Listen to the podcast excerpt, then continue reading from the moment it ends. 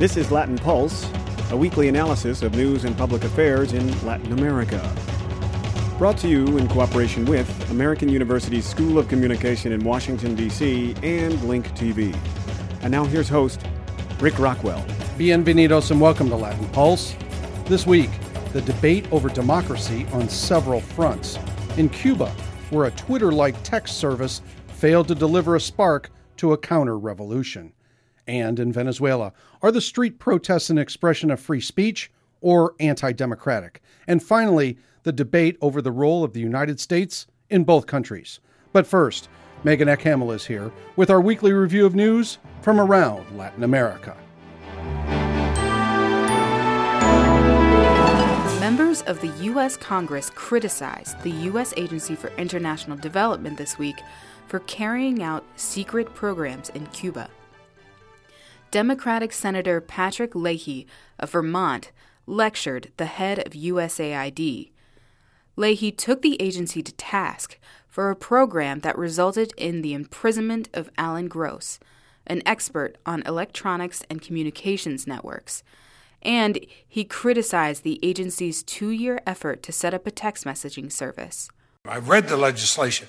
The legislation doesn't say anything about setting up a cockamamie idea in Cuba with Twitter accounts and all on something that the Cubans would be so easy to, to discover.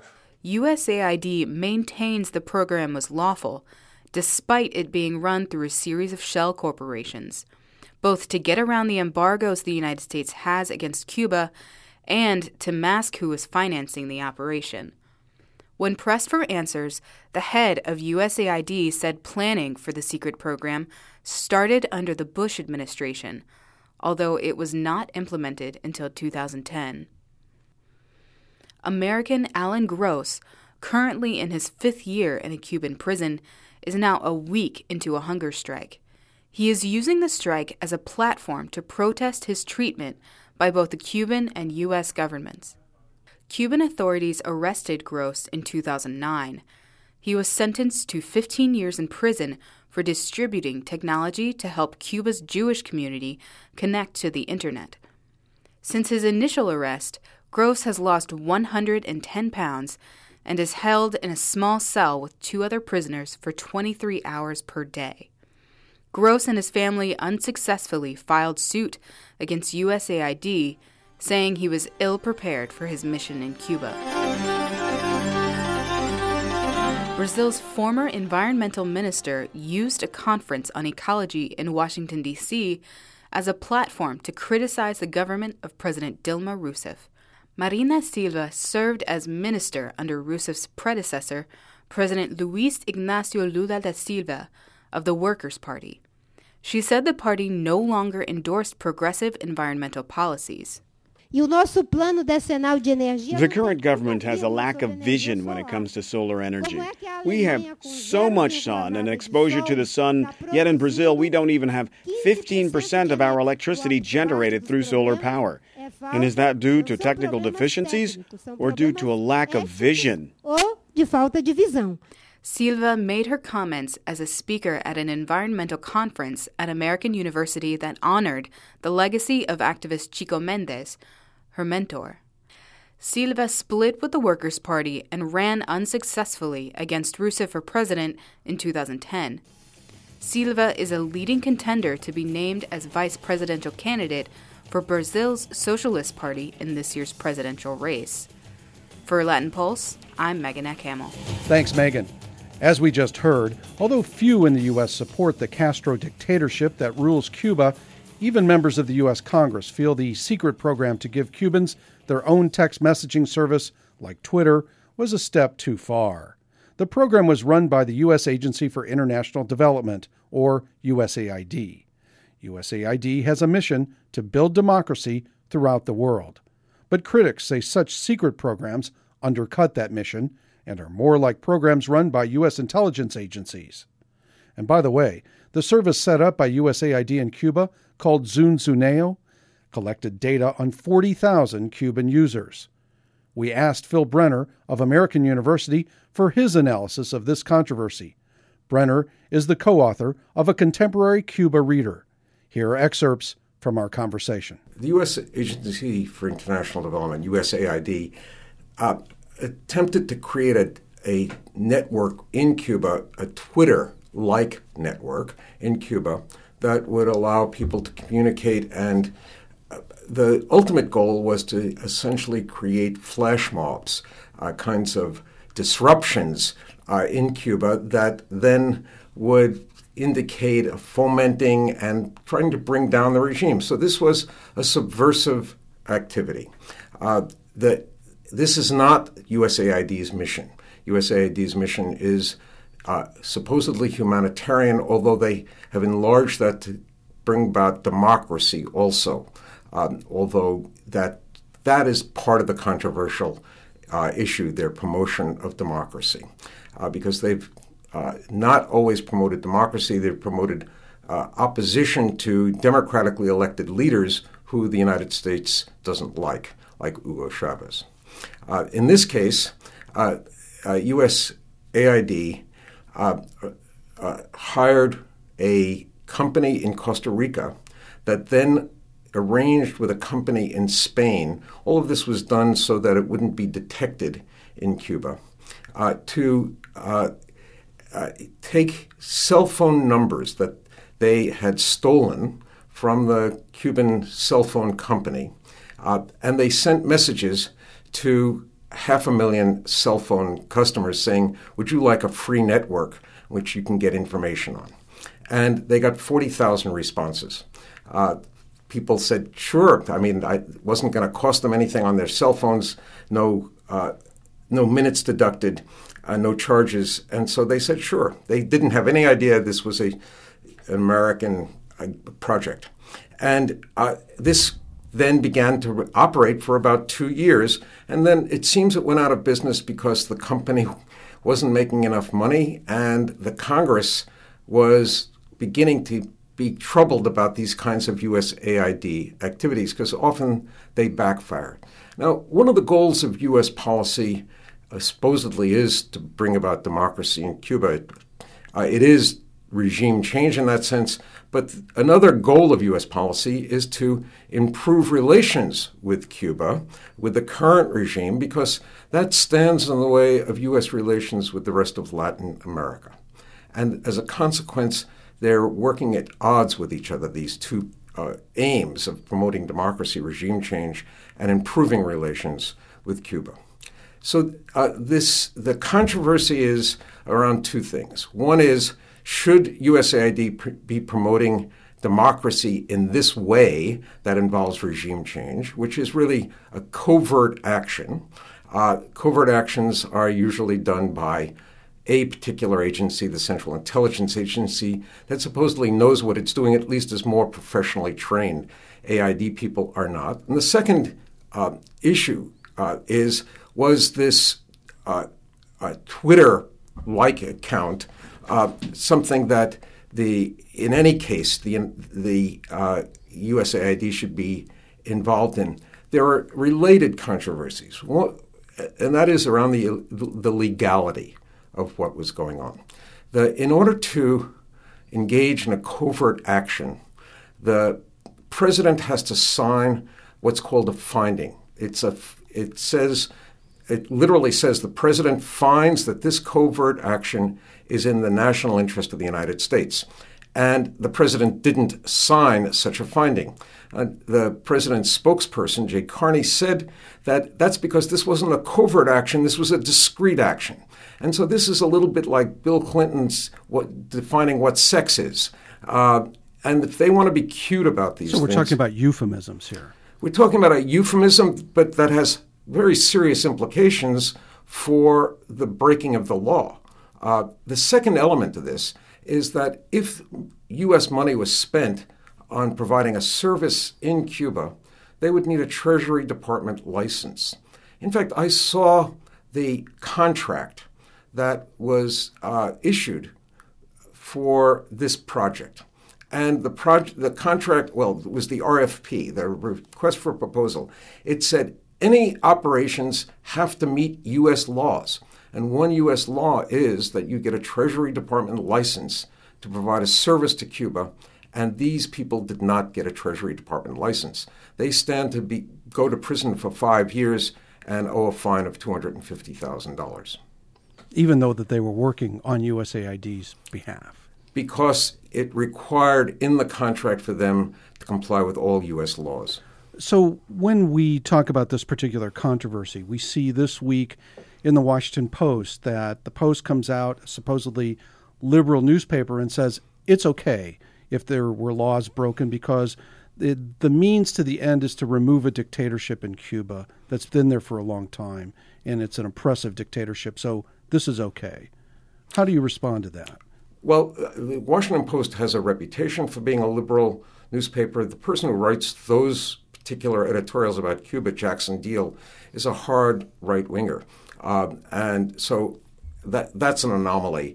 Uh, Jackson Diehl misrepresented the nature of Cuba. Cuba is not such a closed society that they don't get information. He's really misinformed to think that Cubans are ignorant about what's going on in the world. In fact, Cubans tend to know more about what's going on in the world than the average American uh, because they get news from a lot of sources.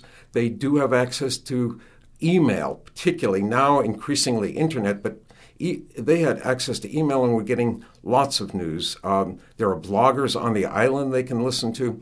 So Yoli they have Sanchez and others and others, and so they get news. We they don't need us to provide that kind of news. So that's misinformed in the first instance. But I, I think means are about that's what democracy is about means. Democracy is about a process. And so you can't create democracy in undemocratic ways. Uh, so I think that's a false claim that you're doing something good by doing something bad. Part of this covert activity was also um, getting information from 40,000 Cuban cell phones, which sounds very much like the NSA spying scandal that we've just gone through, too. Well, this, this administration uh, came into office on the second day in office, talked about transparency, opening up freedom of information, and has been the least transparent of any administration. Uh, it's even less transparent than, than the George W. Bush administration. Yes. Um, it has not been forthcoming on freedom of information, but worse, it has been. It is really stonewalled when there have been efforts to get out this kind of information. The NS and they're going after someone like Edward Snowden, who just yesterday was it was announced that he was the recipient of yet another journalistic prize for what he's done. As someone who has been a subcontractor for USAID in the past on democracy promotion programs in Central America, and just last fall I was in Venezuela on a speaking tour promoting free speech. How is someone like me now viewed um, in this particular context? If, if I do any project for USAID, I could be doing covert work, couldn't I? Well, you might be doing covert work. Um, more more problematic is the fact that you you Rick, Rick Rockwell are doing legitimate work, and a lot of what USAID does is legitimate. Uh, truly does help people, and it, all of those good projects that are desirable that the countries themselves want now come into question, and so anyone involved becomes suspect. It smears the possibility of the United States doing good around the world. What else haven't we covered that you think is important to mention? Well, I think that uh, part of the issue here is that uh, USAID uh, is uh, an agency that no one seems to be able to control directly. Ports to the Secretary of State, but the Secretary of State is focused on many other uh, things. It isn't. It is used to be an independent agency, and now uh, I think the Congress has to rethink what the role of USAID is. Thank you, Phil Brenner of American University and the co editor of A Contemporary Cuba Reader, our guest today on Latin Pulse. Thanks, Phil. Thanks very much, Rick. This planet we call Earth, abundant with new food, new cures, new life. An amazing place Please don't let it vanish without a trace. Call for your free World Wildlife Fund Action Kit with 10 simple things you can do to help leave our children a living planet. Call 1 800 CALL WWF. Welcome back to Latin Pulse. Since February, Venezuela has seen almost daily street protests that sometimes turn deadly. The government has given various statistics on the deaths that range between 40 to 50 people killed in the street clashes, with deaths on both sides, protesters and security forces alike. The protesters want the resignation of President Nicolas Maduro. They're tired of his economic policies, along with problems of crime and corruption that make life even more difficult in highly polarized Venezuela. Today, we spoke with Rodrigo Diamanti, the leader of El Mundo Sin Mordaza, a world without censorship, a nonprofit group supporting the protest movement. Here are excerpts from our conversation recorded via Skype from Caracas. First, protest is a, is a right. Everybody have the right to protest, and that the government doesn't believe in that. And second, um, the almost 80% of the protests have been run by students, uh, students that you can buy, students that we that no one knows. They're like all around the, the, the, the country protesting at the same time, and they are not organized by by a special group. Like, and right now that is uh, moving also to civil society. Like even all like now in Caracas, trying to walk in Caracas is very difficult because people are just trying to block streets uh, in uh, just to, to, to protest their discontent of what is happening and all the death. Um, Rick, more than 40 people have been killed in the last 50 days because of the conflict. From um, most, uh, almost all of them are from the from the position, but it is true there are some of them are, are also related with the government, and and this violence is is the result of when you do not allow people to protest. People just you know trying to to try to to. So if you don't, as a government, allow the pacific protest, you are allowing the violent protest, and that so the government needs to to understand that the protest is uh, the opposition needed at least to release the frustration of living in a dictatorship. And in a, in a modern dictatorship, uh, I know it's difficult to say that it's a dictatorship, but it is, Eric. You have to be here. You have to be here to understand it. And we have videos of uh, police officers killing students. Right now, we are in a better situation because they are starting a dialogue. They are saying, okay, a position exists.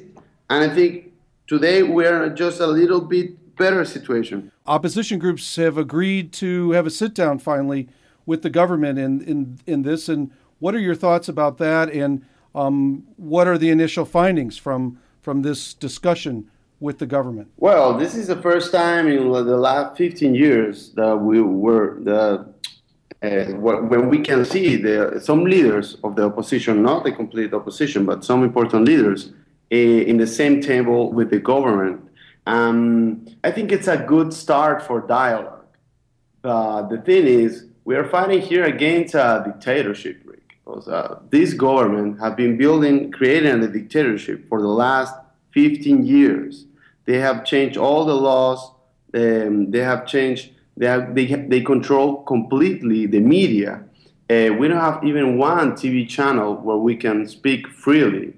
Only when they want. Only when they invite us but not when we want. And uh, we have a lot, uh, more than uh, 30 political prisoners right now. Uh, some of them are very important majors. One, one of them is a good friend of mine that he used to be in the past a student leader. Then he won the, the last elections and of the third city, more, more bigger in Venezuela. And he's now in prison.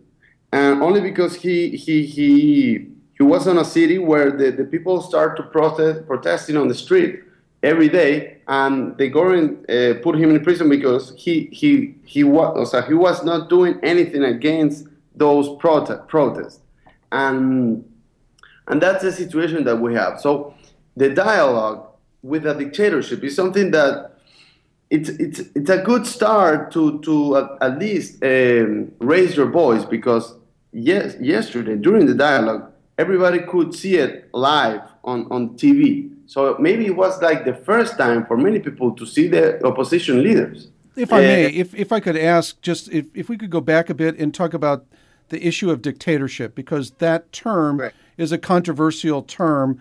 Um, some people yeah. would point to the last elections and say many people, many other countries recognize those last elections as free and fair.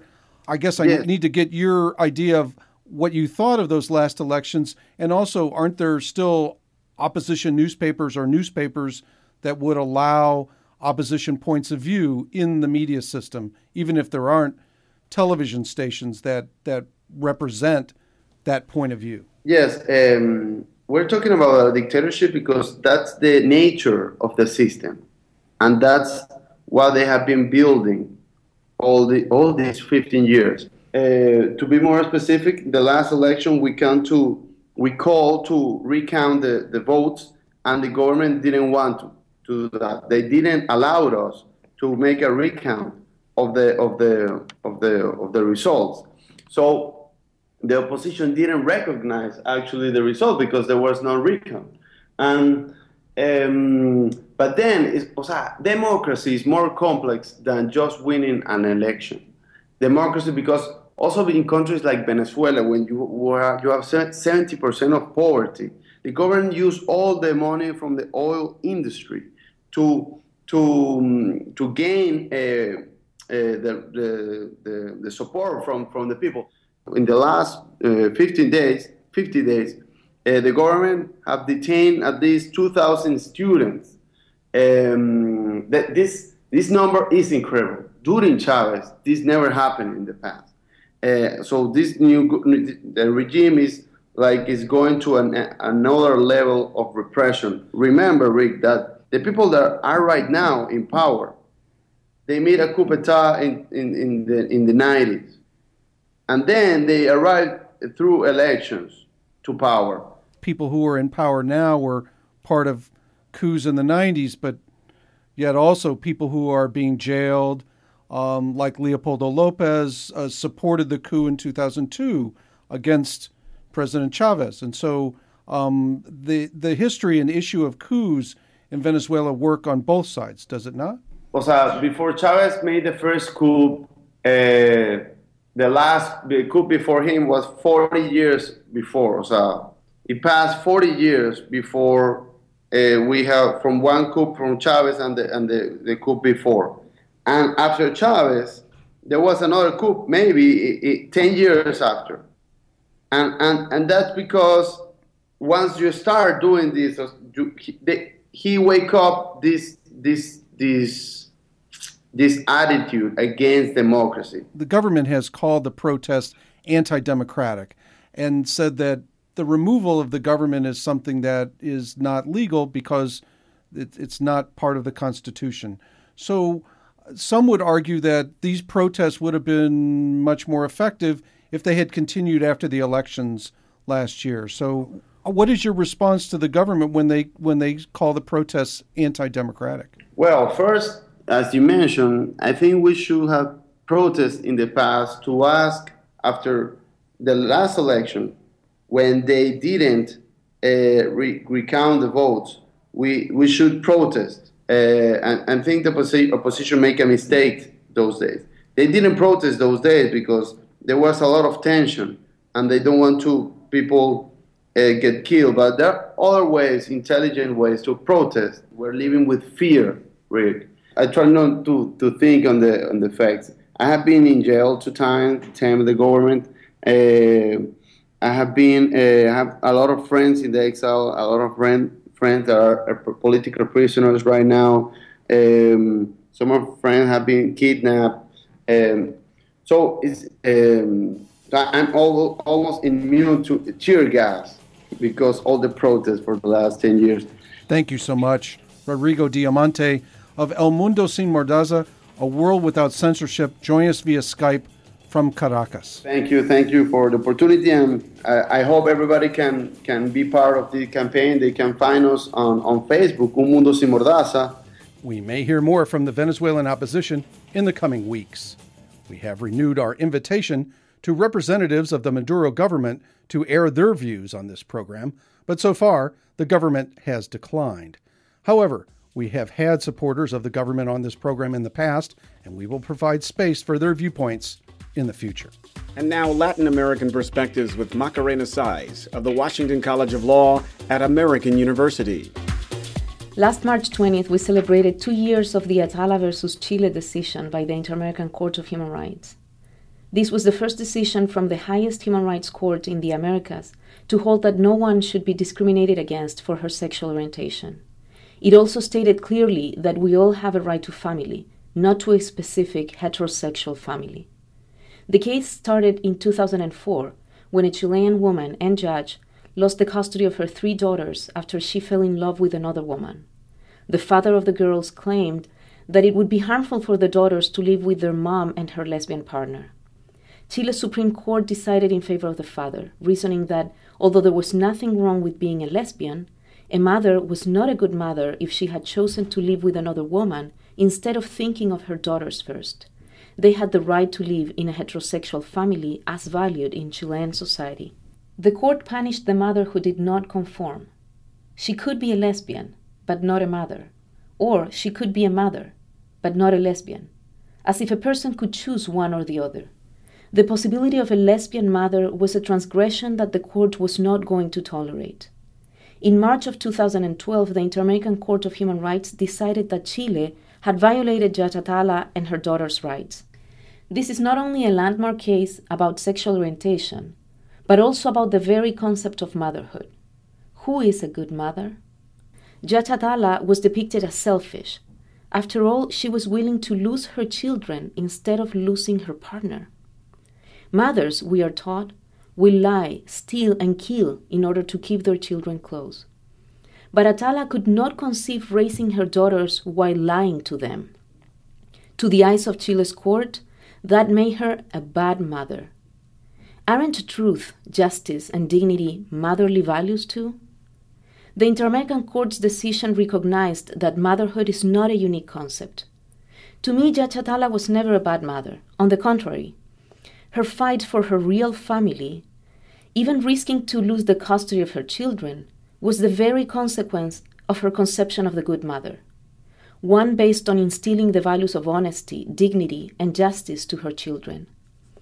I wish I could say that after this decision, no other mother had to lie about her sexual orientation or risk losing her children.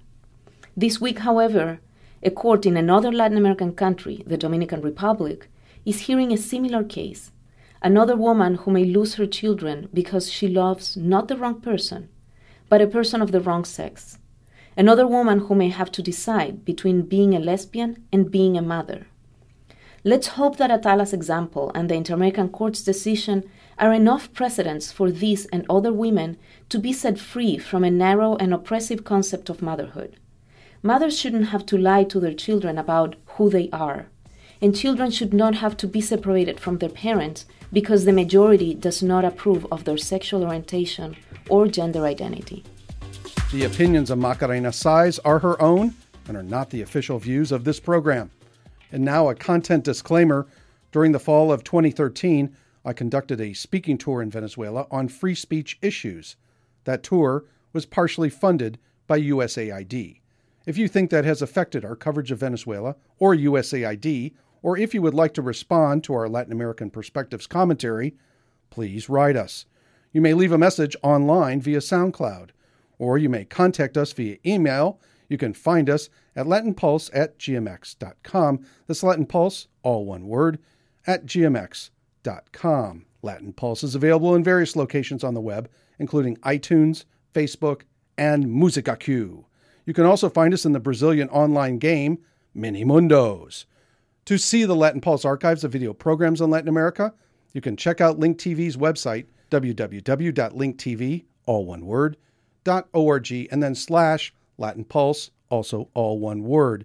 That's www.linktv.org slash Latin Pulse. Thanks for joining us this week on Latin Pulse. For our entire team, associate producer Megan Hamill and announcer Victor Kilo, I'm Rick Rockwell. Escúchenos otra vez. Gracias por su tiempo. Latin Pulse is produced in Washington, D.C. at American University School of Communication and with the support of Link TV. Theme music provided by Link TV and additional music by Canary Productions and Bath Time Music Publishing. This program is copyright 2014, Las Rocas Productions.